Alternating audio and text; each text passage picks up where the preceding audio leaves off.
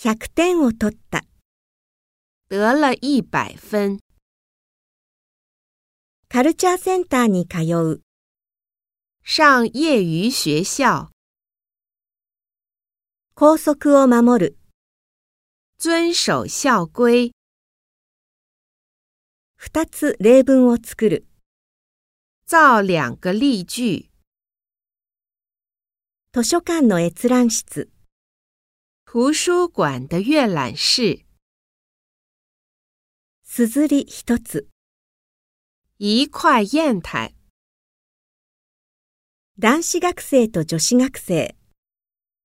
男生和女生。